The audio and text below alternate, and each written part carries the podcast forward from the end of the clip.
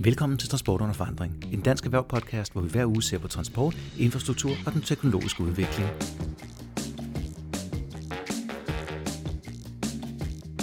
Mit navn er Christoffer Greenford, og med mig har jeg Alexander Bjørn. Astrid Gruner Drandtorp. Og Rasmus Markusen. Og velkommen til. I er fra... Jamen, skal vi ikke lade jer præsentere jer selv, så kommer jeg ikke til at sige noget forkert. Jo, jeg, jeg, vi kommer fra Passagerpulsen hos Forbruget Tænk. Jeg er kommunikationsrådgiver. Og jeg er politisk medarbejder. Mm. Og så kan jeg se her, at øh, dagens emne er jo lidt givet på det her. Fordi vi står med en ny regering. Mm. Og et par af de helt store fokuspunkter, de har haft, det er jo kollektiv trafik. Nu tager jeg dem om en rækkefølge. Og øh, så er det noget med klima. Mm. Og det er noget med noget reduktion, og det er noget med at være lidt ansvarlig. Og et af de steder, som helt sikkert kommer til at bære det meste af det her, mm. det er jo transportområdet. Og det, det er, et sted, det er noget, vi ikke kan undvære. I dag er det ikke fokus på øh, gummihjul på vej. Det er ikke på gods. Det er, det er der, hvor, hvor vi alle sammen på et eller andet tidspunkt er en bruger af det. Mm. Og det er den kollektive trafik. Og øh, et af startskuddene til, vi står her i dag, det er, at øh, I har taget et meget, meget vigtigt emne op her.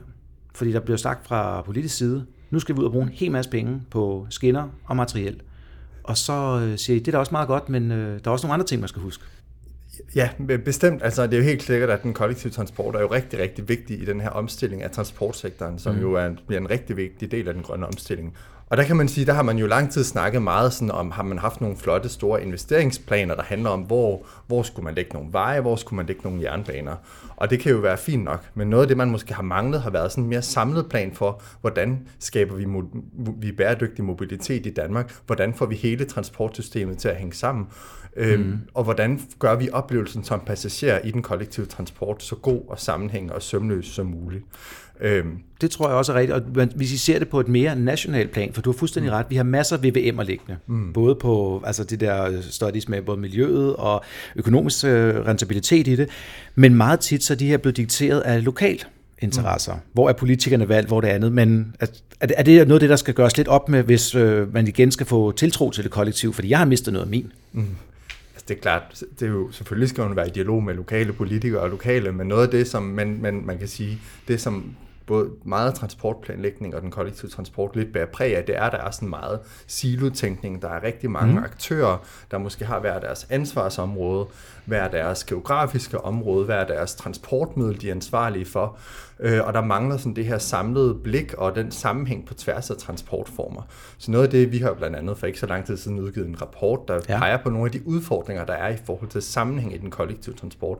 Både mellem bus, tog, metro og letbane, men også med cykler og biler, sådan at man faktisk får en sammenhængende rejse som passager. For vi går jo ikke op i, om vi kører med metroselskabet, mm. eller med Movia, eller om vi kører på kommunens vej, eller en statslig vej. Vi vil have en sammenhængende rejse. Og der er simpelthen brug for, at vi i langt højere grad får få aktørerne til at tænke sammen, få ja. nogle incitamenter på tværs, der handler om, at vi skal gøre det mere attraktivt, og at vi skal have flere passagerer. Øhm, så vi, så vi ligesom i meget højere grad arbejder sammen om fælles opgave, og ikke bare kigger på vores eget, eller at man ikke bare kigger på sit eget område. Mm. Og, og det varmer jo mit hjerte, for jeg vil lige starte med at sige, at jeg allerede kan få lov at sige mobility as a service så tidligt i en, uh, i en, i en udsendelse. Det er en fordi, regel, at det ja, skal være med i et podcast. Fordi det er, jo, det, er jo, det er jo det, du beskriver. Mm. Altså, for en silotænkning er jo direkte imod hele den der mobility as a service, og vi gemmer lige trængsel og alt det der debatten lidt, for at se, Alex han havde lige et indspark. Nå, jamen, det, altså, en del af mobility as a service er jo service, altså mm. den sidste nævnte, øh, fordi det er jo det er meget godt, at man kan få en, en sammenhængende, tænker jeg, sådan en tidsmæssig rejse, som siger, når man stiller bilen, jamen, så passer det med, at toget kører, og når toget det ankommer, så passer det med, at jeg kan tage en bus længere mm. ind, eller øh, i den sammenhæng. Men vi skal jo også have lukket bilisterne til at bruge det alternativ, som der jo er mange, mange steder. Og hvordan gør man så det? det, er jo, det er jo en lidt større opgave. ja. øh, Nå, øh, altså, der er jo, der er jo Altså grundlæggende handler det om, for det første, at det skal være et ordentligt produkt, ja. en kollektiv transport. Ja. Mm. Og vi har jo, vi har jo sådan i passagerpulsen en behovspyramide, altså sådan, som handler om, hvad er det faktisk, der er vigtigst, når vi vælger transportform. Og det er klart, noget af det allervigtigste, det er, at de skal køre til tiden. Vi skal simpelthen kunne regne med, at når vi bliver lovet, at vi er fremme på det tidspunkt, så, kan, så kommer vi også det. Og der er det bare sådan i den kollektive transport, at der er simpelthen for mange forsinkelser og aflysninger, øh, og der er rigtig mange forstyrrelser, som gør, at man simpelthen ikke altid kan stole på, at man kan få sin hverdag til at hænge sammen, mm. hvis man bruger den kollektive transport. Ikke i høj nok grad i hvert fald. Mm-hmm. Så der er nogle grundlæggende ting ved produktet. Forsinkelser, der er også information, når der så er forsinkelser. Den, den er ikke altid god nok. Vi har lige haft en rigsrevisionsrapport her for en måned siden, Ja. der pegede på, at, at der simpelthen er for mange tilfælde, hvor man ikke får ordentlig information, øh, opdateret information, hvor man ikke får at vide, hvad for en alternativ vej man kunne tage, Ja. øh, og hvor der går alt for lang tid, før man får at vide, at det tog er aflyst. Så der er sådan nogle helt basale ting, som, som simpelthen skal være, skal være bedre. Og så er der det her med sammenhæng. Altså, mm. det skal jo være sådan, at jeg kan tage min cykel ned på stationen, og der så er en cykelparkeringsplads. Ja. At det ikke er et stort rod, hvor jeg ikke ved, hvor jeg skal parkere den, og er bange for, at den bliver stjålet. Eller at hvis jeg tager min bil, at jeg så kan køre ind til en af stationerne i udkanten af, af hovedstadsområdet, og så tage S-tog resten Stadig have alt indholdet af bilen, når man kommer tilbage også. Ja, præcis. og, at det, øh, og, og, det, og, og der, det er klart, det er, jo, det er jo også noget, der skal, der skal, der skal være fokus på. Mm. Og her kunne man også, der er der jo måske også nogle incitamenter, man kunne sætte i spil, for eksempel at, at, at man kunne få rabat på sit øh, øh, pendler, eller man kunne få rabat på parkeringen, hvis man havde pendlerkort. Mm. Alle, alle sådan nogle ting øh, skal man Men have det, det, også, det du siger nu her, ikke? det får mig bare til at tænke, altså vi slog min rejseplan og rejsekortet sammen. Mm. Og det var sådan, hvad, et lille års tid siden omkring ITS-kongressen sidste år. Og der tænkte man, nu var alt jo godt, fordi nu blev alt det her kombineret, og nu kunne vi bare gøre det. Jeg har ikke hørt ret meget fra dem siden da. Altså det du siger der, det er jo det, man skal have der, at der lyser op og sige, jamen der er 10 cykelparkeringer tilbage, fordi der bliver registreret, når der er et hjul, der bliver sat op i, eller hvad det nu skal være. Ikke? Altså hvad, hvad er jeres oplevelse der, når er nogen, der får I noget feedback på det? Fungerer det system? Fordi for en udefrastående, så fungerer det ikke. Jeg prøver i hvert fald, altså, Altså rejseplanen og- rejseplanen og rejsekortet som en samlet enhed. Ja, nej, der, Det er, de, de, det er jo lige sket, kan man sige. Ikke? Planerne blev offentliggjort sidste år i september, Ja. øh, og så er det jo først her nu, de faktisk reelt er fusioneret som, som et selskab, så mm. man kan sige, det er jo nok begrænset, hvor meget de har kunnet nå at, at lave indtil videre. Ja. Øh, så det er klart, der er stadig rigtig lang vej igen, øh, og det, det kan der jo være gode grunde til. Det er jo også nogle forskellige systemer, der skal integreres, men, men vi oplever stadig, eller mange passagerer oplever stadig, at det kan være svært at finde den billigste billet, og at der er stadig masser af forskellige systemer. Hvis jeg skal have en orange billet med DSB, ja. kan jeg ikke få den på mit rejsekort. Øh, det kan være svært at gennemskue, hvad er prisen med, med, med rejsekortet. Det er ikke alle hvis man rejser med letbanen i Aarhus, så kan jeg ikke se forsinkelserne på rejseplanen. Så der er stadig, der er stadig mm. alt, der- systemerne hænger stadig ikke, ikke så godt sammen, mm. som de kunne, selvom, selvom rejseplanen som for så vidt er et godt redskab for mange passagerer. Men, men det er klart, at at hele det her med også at tænke ud over den traditionelle kollektive transport og tænke cykelparkeringen og, og alt sådan noget ind, der er stadig et godt stykke vej. Altså, vi ved, der bliver arbejdet på det, men, men det går selvfølgelig ikke så stærkt. Mm. Og så tror jeg lige, at jeg vil tilføje, altså en ting er, at der, altså, der, der er nogle ting, der godt kunne blive bedre. Der er også nogle ting, som rent faktisk bliver gjort, men hvor kendskabet til dem ikke er særlig højt. Altså hvor vi jo også nogle gange har opfordret til bedre information om de muligheder, der rent faktisk er. Øhm, altså vi øh, har lavet en guide på vores hjemmeside, hvor vi netop viser, øh, fordi DSB har faktisk et fint stations Danmarks kort liggende på hjemmesiden, mm. hvor man kan gå ind og se belægningsgraden på de forskellige stationer i forhold til bilparkering. Det var jeg slet ikke klar over. Nej, det kan Nej, jeg se på det- dig. Ja. Og det er jo netop et super godt værktøj, fordi så kan man gå ind og se, men kunne det måske betale sig, hvis jeg kørte videre til stationen længere inden, eller lidt længere mod øst, eller et eller andet, og jeg så rent faktisk kunne komme af med bilen. Ja. Øhm, så der er også noget omkring kendskabet, hvor at, øh, vi, vi selvfølgelig prøver at hjælpe for den del, vi nu kan, men, øh, men hvor der også er, er, er noget, der simpelthen handler om, at øh, informationen ikke bliver bragt helt ud til, til passagererne og brugerne. Må jeg så lige knytte en kommentar til det? Mm. Det er jo, at det skal jo være nemt, og også for alle. Og vi snakker altid om det der med API'er, og vi snakker, at forskellige systemer skal kunne tale sammen, så vi ikke skal have mange apps, eller ind på deres hjemmeside og ind på appen mm. og bestille billetterne. Jeg kan nok godt lære det. Så gammel er jeg heller ikke endnu. Nej. Men er der ikke et problem, når du kigger på sådan toppen af demografiske øh, inddeling i Danmark? Altså bliver det, bliver det ikke også svært det her? Fordi det er jo fint nok at sige til den ældre øh, seniorborgeren, at nu skal I gå ind og kigge der, og så køber I billetten der, og hvis du skal videre derfra, skal du huske at gå ind og købe det der. Altså får det ikke dem til at vælge det fra? Det er der i hvert fald en risiko for, og vi oplever jo generelt, og det er jo det er generelt, at, at det er jo både et spørgsmål om, at systemerne er, de digitale systemer er komplicerede, mm. men også, at, at man afskærer de muligheder for dem, der ikke er så digitale. Altså hvis du vil have køreplansinformation, så skal du nu helst have en smartphone, i hvert fald hvis du vil se, hvornår, ja, ja, hvis du vil se, hvornår, hvornår bussen går. Øh, Hvis du vil købe en billet, så skal du også helst have en smartphone. Der er alle de her trygte informationer, og, og kundeservicen bliver i høj grad digitaliseret. Så det er sværere at få fat i, i et rigtigt menneske eller sådan noget. Og det er klart, det kan, det kan afskære nogen fra, fra det, kan, det kan gøre det meget sværere for nogen at bruge. Måske også nogle af de blandt andet ældre borgere, som faktisk har allermest brug for den kollektive transport, som ja. måske ikke har bilen som alternativ. Det er klart, det er jo, det er jo og det, det er jo et stort problem, og det er klart, det hjælper så ikke noget, at der så er, man også både skal kende til en hjemmeside og til rejseplan nej, og til nej. Øh, en anden hjemmeside. Ja, fordi jeg tænker, når, når vi snakker sådan mobility as a service og sammenhængende transport, så tænker jeg altid, at den gyldne test det er at tage et fremmed menneske, som aldrig nogensinde har oplevet dansk kultur eller dansk altså transport, ja. og så smide det menneske ind i København og sige, mm. find lige fra A til B her, hvor impulsivt og hvor nemt er det at ja. gøre det. Og hvordan, tænker jeg så også, øh, det har jeg ingen idé om, hvordan klarer, klarer vi os, hvad det angår, i forhold til mange af vores andre nabolande, og måske specielt mange af de andre europæiske lande. Er vi ret langt på forbrugerområdet, eller vi, altså, er der stadig et stykke nu, hvis vi skal kunne konkurrere med tyskerne og franskmændene og svenskerne?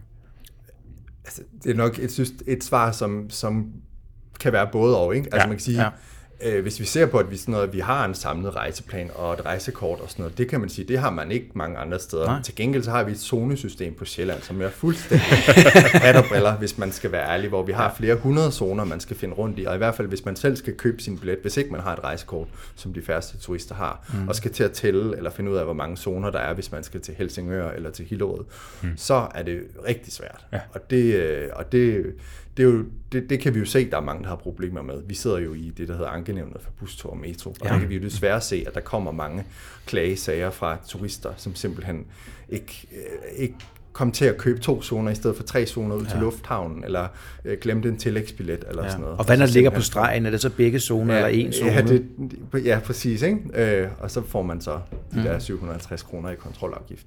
Der er nogle ting, hvor, hvor, vi, hvor, hvor det simpelthen er meget kompliceret i dag. Altså, og, det, og så kan man også tage andre undersøgelser, der viser, at, at, at, tog, at, altså, at Danmark ligger okay, hvis vi ser på tilfredsheden med tog og sådan noget. Så, så det er jo ikke sådan, at vi er meget dårligere på alle områder, mm-hmm. men, men sådan noget for eksempel som zonesystem og, mm. og billetsystem, ja. der kan vi altså finde nogle meget, der, der ligger vi altså ikke så godt i forhold til andre byer som, ja. som Stockholm eller Oslo, hvor man har nogle meget mere simple og intuitive mm-hmm. systemer. Og så kan man så sige, at de bliver også nødt til at have nogle bedre systemer andre steder, fordi i Tyskland for eksempel, med deres tre mm. forskellige baner, øh, typen når man står i Berlin og skal købe den rigtige billet, det jeg mest af alt blev skræmt af der, det var, der så står også 750 i kontrolafgift. Det er så bare euro, ikke? Altså, så, så dernede, så det, det giver også lidt incitament til, til, at man skal gøre det her rigtigt. Ja. Så, men det, det lyder i hvert fald positivt. Mm. Og så ved jeg altså, ud over hele det der med, at vi skal finde ud af, hvor vi skal hen, og vi skal få det til at hænge sammen, og vi skal ikke komme for sent på arbejde, og trængsel, som vi snakker så meget om, så er der også en ting, jeg har lagt mærke til. Altså, jeg har kommet på stationer igennem årene og studeret herinde i København, og jeg kan huske en gang, hvor Nørreport rent faktisk var en station med noget liv. Ja. Altså, hvor der var noget butik, hvor der var noget omkring. Lige nu har vi gemt den som en anden bunker under jorden, og den er ikke meget kønnere end noget, man har gravet op for 2. verdenskrig, PT, vel? Og den har jo været igennem en renoveringsproces. Altså, hvad, hvad, hvad, hvad tænker I om det? Øh, ja, altså det synes vi jo selvfølgelig er død ærgerligt. Øh, altså vi synes jo, at øh, det ville give rigtig god mening, hvis det var, at stationerne ligesom blev et positiv indgang til den kollektive transport, mm. og at man gjorde det til noget, et sted, man rent faktisk havde lyst til at opholde sig mm. øh, og være, og man måske kunne samtænke det med, at man kunne få praktiske gøremål øh, været tilknyttet til sin transport. Mm. Man kunne købe ind eller hente sit øh, tøj hos renseriet, eller mm. hvad det nu kunne være. Øhm, så det, øh, altså ja. Ja, det er et ret sted at være. Og så, sådan et, sted, et eksempel for Nørreport er jo også bare, altså, eller mm. med eksempel Nørreport ja. er det jo også bare sådan helt åbenlyst, at at der er, jo ikke, det er jo ikke, der er jo ikke noget pænt på væggene eller sådan noget. Det er sådan nogle lidt, hvis man er på fjerntogsperronen, så er det sådan nogle lidt nogle vægge, hvor der hænger sådan nogle, nogle reklamepladser, hvor der ikke hænger noget i, ja. mm. som bare hænger, ser lidt sådan forfaldende ud. Øh. Det er jo sjovt, der er utrolig det, mange, der ser sådan en reklameplads ja, om dagen jo.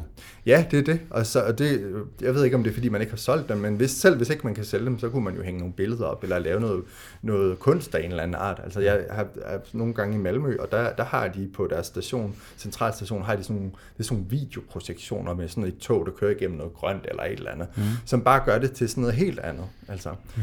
Øhm, og det er jo sådan lidt symptomatisk. Jeg hørte engang en forsker sige noget om, at og det er måske ikke helt rigtigt, men hvis man er i en lufthavn, Ja. så, så kan man mærke, der er jo, det er jo sådan nogle steder, som ofte bliver ret prioriteret, og som er ret, nogle steder, det er jo forskelligt, men er ret shiny, hvor der er masser af butikker og sådan noget, mm. hvor det kan være ret Ja. lækkert at opholde sig, men ofte er stationerne sådan et helt andet sted, og Ja. der er måske brug for, at vi i højere grad også tænker om stationerne som, som nogle steder, som faktisk skal være nogle centrale steder i, i vores byer, ja. som det er rigtig fedt at være, både Ja. for erhvervsliv og passagerer. Jeg, rej- jeg rejser meget til hverdag. Jeg har både familie i, i Kolding og i Viborg, og jeg rejser også meget i udlandet, og, ja. og kan netop sige, at altså, lufthavn er som ofte et sted, jeg gerne vil ud til. Mm. Altså hvis jeg ved, at mit fly, der er 6 timer til det går, ja. så har jeg ikke noget problem med at opholde mig i lufthavn. Ja. Mest alt, fordi jeg ved, at jeg kan komme på toilettet, hvis jeg vil. Jeg har adgang til en stikkontakt. Jeg har også adgang til wifi, og det er sådan set egentlig det vigtigste for mig, fordi mm. så kan jeg godt bruge nogle timer der. Ja. Hvorimod, når jeg er med nattog, og der er fire timer mellem, altså fra Viborg til Aarhus, og så fra Aarhus til København, og skal opholde mig på Aarhus Banegård, Ja. ja. der er ikke nogen stikkontakt. Jeg kan ikke komme ind i, øh, i... Jeg tror lige, de har lavet toiletforholdene om, for ellers så skulle jeg have mønter, og hvem i alverden har mønter på sig ja. nu til dags. Ikke? Ja. Øh, der har jeg ikke lyst til at være. Altså, det, det vil jeg for alt i verden undgå. Ja. Og det er jo også, og det har jo meget at gøre med også, hvor- hvordan, når man er bruger kollektiv transport, hvor værdig en oplevelse, eller føler man faktisk, at man er mm. værdsat i en eller anden grad. Er, Ja. det, Velkommen. altså, er man sådan Ja, præcis. et second, dem, der ikke lige havde råd til en bil, føler Mm. man sig sådan, Mm. eller føler man sig faktisk som dem, der er med til at løse trængselses- og klimaproblemer, hvis vi skal trække den derop. Mm. Altså, der er jo i hvert fald også noget med det signal, man møder som mm. passager, når man træder ind på en station. Det, det kunne i hvert fald i mange ting godt være, være meget bedre, og faktisk noget, som blandt mange andre ting kunne være med til måske at gøre, at flere vil tilvælge den kollektive transport. Mm. så er vi sådan lidt over i også at sige, at det er godt, at der bliver tilført flere penge her. Men man skal måske overveje, hvad man skal bruge dem til. Altså fordi nogle af de her penge, og det, det vi snakker om her, det er jo også det med, at du siger, at der er tryghed.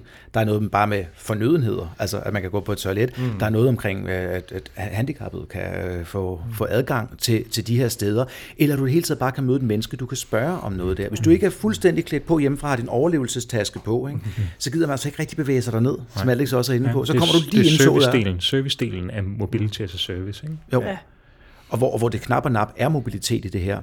Men hvad er det så, øh, nu vil vi skal vi ud her, eller mest af alt jer, og vi er glade for, at I også har inviteret at åbne døren lidt for os, ja. øhm, og sige her til efteråret, når vi nu skal ud, så skal vi vel mest af alt, tænker jeg, er det en, en politisk ting, fordi er der blevet lyttet nok til brugerne de sidste par år? Det korte svar er nej. Altså, Godt. så satte så sat vi rammerne for det. Ja. Nej, altså vi oplever jo, det er jo, det er jo ikke kun for politisk side, det er jo også for selskaber, at, at, øh, at der er plads til, at der man lytter meget, meget mere til passagerernes ønsker og behov, når man udvikler den kollektive transport. Øhm, vi, oplever jo, at der bliver truffet nogle underlige beslutninger af og til, øh, fordi man ikke har lyttet nok til brugerne, og fordi man måske mest har tænkt på sin silo og sit resultatbudget. Eller sådan. Ja. Øhm, og vi tror virkelig, hvis man skal løfte en kollektiv transport, og også når man bruger en masse penge, så er der brug for, at man er meget mere i dialog med passagererne, ser på, hvad er det for nogle basale behov, der ikke bliver opfyldt lige nu, øhm, og kvalificere de beslutninger, man træffer ved at være i dialog med dem, som, faktisk, som de faktisk kommer til at berøre. Og det er jo alt fra sådan trafik, trafikinformationer og billetsystemer, men også når man, hvis man laver nye stationer, at man så faktisk får dem prøvet af og får mm. talt med både almindelige passagerer og dem med særlige behov omkring, hvad er det faktisk, der er behov for. Øh, Togmateriel. Når der togmateriel, bliver ja. købt fremtidens tog, ikke? at man har mulighed for mm. som bruger måske at få lov til at komme ind og se og prøve at røre. Øhm, mm. ja. Mm. Teste af, i stedet for at man køber hele baduljen på en gang, kunne man tænke i at lave nogle testforsøg eller et eller andet, ikke? som man Jo. kunne tage udgangspunkt i. Ja. Jo. Det er vel også det, innovationen starter. Altså, fordi hvis du siger, hvis du sidder derinde, du har en kultur i din virksomhed, og tænker, nu Ja. gør vi det på denne her måde, og det kører fint, vi kan, der er 100% der vil have toget, og den kan vi godt, vi kan transportere 110, hvis det skulle være, og det er 90% af tiden kommer vi til tiden. Fint. Mm. Men det er jo en abstraktion, ikke? Jo. Fordi der er stadig 10 procent, der ikke har, har fået det, og måske er der nogen, der slet ikke er blevet spurgt, og måske tænker vi slet ikke over, at jamen, kunne man gøre nye ramper, en anden form for rengøring i togene, en anden form for belysning på stationer. Øh, som, som du siger, jeg kunne faktisk godt lide den der idé med, at du har skærmene, der viser noget græs, eller noget mm. udenfor. Altså den illusion af, at du ikke står nede i det der rør, ja. eller du ikke står ude på en vindblæsstation et sted. Ja. Ja, det, ja præcis. Der, der, der er det jo spændende med den nye Cityring.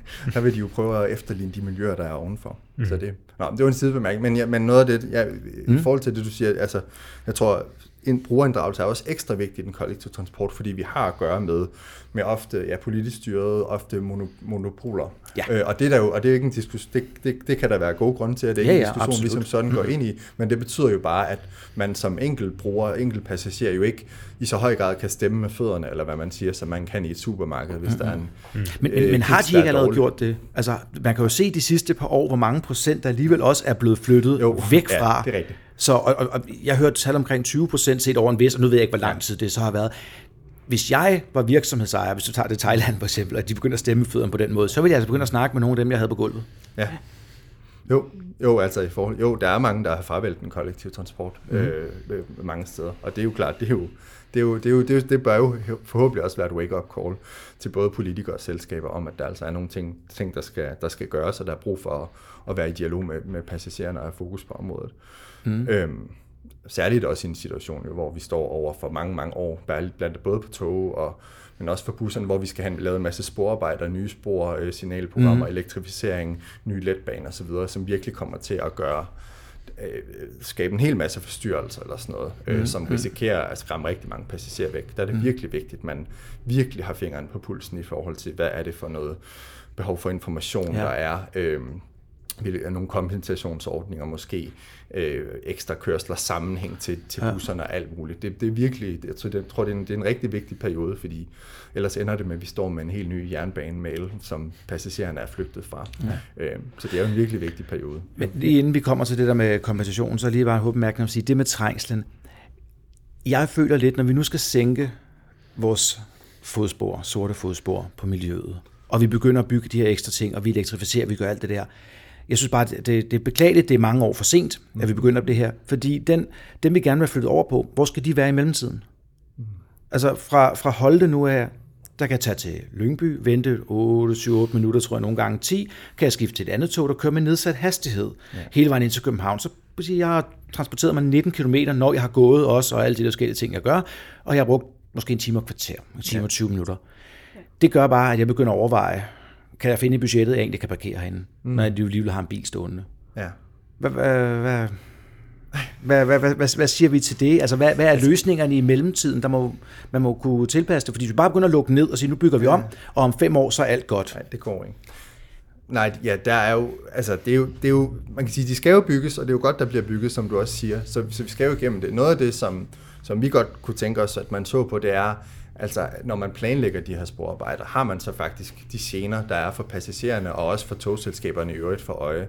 Øh, fordi man, altså, man kan i hvert fald godt få- fornemmelsen, at når man laver flere måneders totalspærring på en S-togslinje, hmm. at, så, at, at, at så er det måske mere sådan projektøkonomien, der, der er for øje, og ikke altså for passagerernes, øh, de senere passagererne og operatørerne oplever. Altså, øh, så, så jeg tror, at den måde, man planlægger, der skal man i hvert fald sørge for, at man også tænker de gener, der er for passagererne og operatørerne ind. Vi ved, at i andre lande, for eksempel Sverige, er man i hvert fald mere tilbageholdende med at lave de her store spærringer. Øh, end, end man er i Okay, Danmark, fordi ja. vi ved, at, at det, det at skulle over i en togbus eller sådan noget, det er virkelig noget, som kan skræmme passagererne væk. Mm. Øhm, klart, længere rejsetid er også rigtig nederen, men, men, men, men det kan måske være lidt bedre, eller at man gør det i weekender eller om natten eller sådan noget. Så der er i hvert fald brug for, at vi er sikre på, at alle, der har med de her sporarbejder at gøre, de også tænker på passagererne. Ja. Øh, og har de samme incitamenter til at sikre at fastholde passagererne og gerne flere passagerer. Øhm, så Enig. det er i hvert fald et, et Ja. af de ting, som er og rigtig tog, vigtigt. Og togbusserne fungerer jo også meget fint, men når der er et øjeblikkeligt behov for dem, så er det jo stadig en mobilisering, fordi det er jo ikke nogen busser, som DSB er stående. Nej. Det er jo private Nej. busselskaber, der skal ud til. Du skal lige have vækket en, en chauffør eller ja, Ja, fået ham ja. ind på arbejde. Jeg prøvede her for nylig, hvor så fik jeg at vide, jamen der kører ikke flere tog, og det var om morgenen, fordi der var blevet, i forbindelse med letbanen havde de kottet noget ledning over, tror jeg, i Lyngby eller sådan noget. Ja. Så tog jeg bilen, kom ned til Sovnfri, holdt derop. Altså det ja, var jo krigstilstanden dernede, ikke? ikke? Så jeg kørte lige hen, og så samlede jeg tre af dem op, der stod der, og så kørte jeg dem med ind til København. Så tænkte jeg, så kunne man gøre det. Godt. Altså, men, men prøv lige at se, det var bilen igen, der, Ja. der reddede det, Der og, det, og det, er jo, det er jo bare ikke det rigtige, vel? Nej, det er altså, heller ikke alle, der har det jo. det er jo ikke alle, der har den mulighed for det, men det er jo bare fordi, der er brug for 50 busser i det øjeblik, det her sker, og du kan få fat på 10 inden for en halv time. Ja, det er det. Ja, og det der er jo, altså nu, der kan jo ske, at man kommer til at skære en ledning over, det ved jeg. Men, men der kan jo ske uheld, men der er, jeg ved, der er også generelt noget med, hvordan planlægger vi, Ja. ja. hvor lang tid får man planlægger vi, hvor jeg ved, hvor, hvor der i hvert fald, og jeg tror, man blandt andet fra Bane Danmarks side nok, altså, der er i hvert fald brug for, at man i virkelig høj grad er i dialog med, med ja. operatørerne. Og, man kunne optimere sine processer. Ja, og øh, optimere dem og måske tage, tage endnu mere hensyn til, til passagererne. Mm. Jamen, det ved jeg, at sådan her på falderæbet tror jeg måske mest af alt, jeg vil komme med en lille bøn til de politikere, der forhåbentlig lytter med her. Øh, det er der i hvert fald nogle af dem, der har bildet os ind, at de gør. Det gør jeg. Og sige til dem, at, øh, at det nemme løsning kunne være, nu står man og har en ambition om i 2030, der skal vi alle sammen køre i elbiler. Så siger man, hvis vi alle sammen kører i elbiler, så er, vel, så er hele problemet løst. Så er det vel fuldstændig ligegyldigt, at det er svært at køre i tog, fordi så kan man bare hoppe ind i sin elbil, det er miljøet alligevel glad for. Men at alt det her jo taler sig ind på så mange politiske områder, mm. at vi hvert år spilder mere end 24 milliarder kroner i at holde i kø og i trængsel, og det forhindrer vi altså ikke ved at få smidt folk ja. ind. Og 17 af dem er i, øh, i metropolområderne. Ja, præcis. Ikke? At der er så mange udfordringer, som kun kan løses, mm. vi får, hvis vi får lavet en god og sammenhængende kollektiv transport i hovedstadsområdet, men sådan set også mm. i, i resten af Danmark, og vi er nødt til at få flyttet nogle af de bilister over mm. i tog, metro, letbane, øh, ud på cyklen, eller hvad man ellers skal finde mm. af, af andre løsninger. Og det er det, vi håber også i løbet af efteråret at kunne få i talsat her. Og så kan jeg så sige, at det kan godt være, at nu her siger farvel til den kollektive trafik, men øh, det er ikke, forhåbentlig ikke et farvel for altid. Når du er klar til at tage mig tilbage, så, øh, så må du sige til. Og øh, tak fordi I ville komme i dag. Selv tak. Og du har lyttet til Transport under forandring, en dansk erhverv podcast. Kør forsigtigt og pas godt på dig selv.